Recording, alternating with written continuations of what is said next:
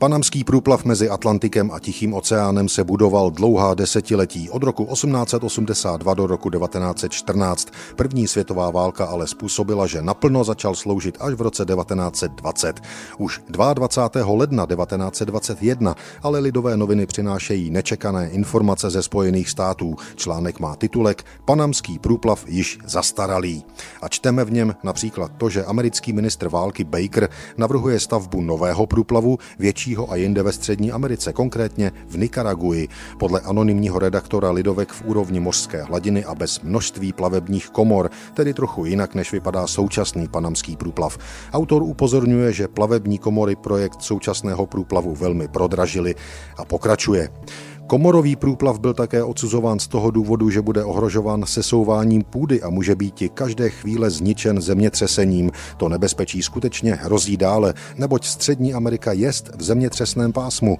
Dále ztrácí se mnoho času propouštěním lodí komorovými zdýmadly a žádné z nich není tak velké, aby pojalo velké bitevní lodi, jež se právě ve Spojených státech stavějí.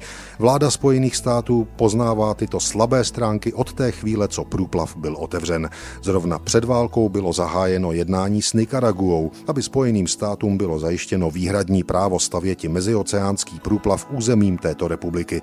Pro případ nezdaru byla navržena jiná trať cípem Kolumbie. Konec citace.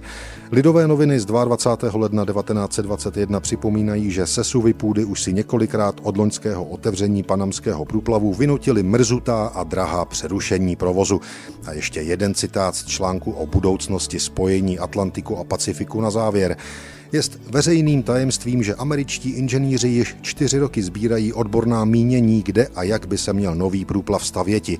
A není pochyby, že zanedlouho zahájena práce na nové vodní dráze, spojující oceány buď skrze Nikaragu nebo Kolumbii, nebo konečně jinou tratí v Panamě, kde Spojené státy mají pásmo 10 mil široké od moře k moři. Panamský průplav, jehož hymny dosud nedozněly, objevuje se již jako drahý omyl. Tolik lidové noviny z 22. ledna 1921.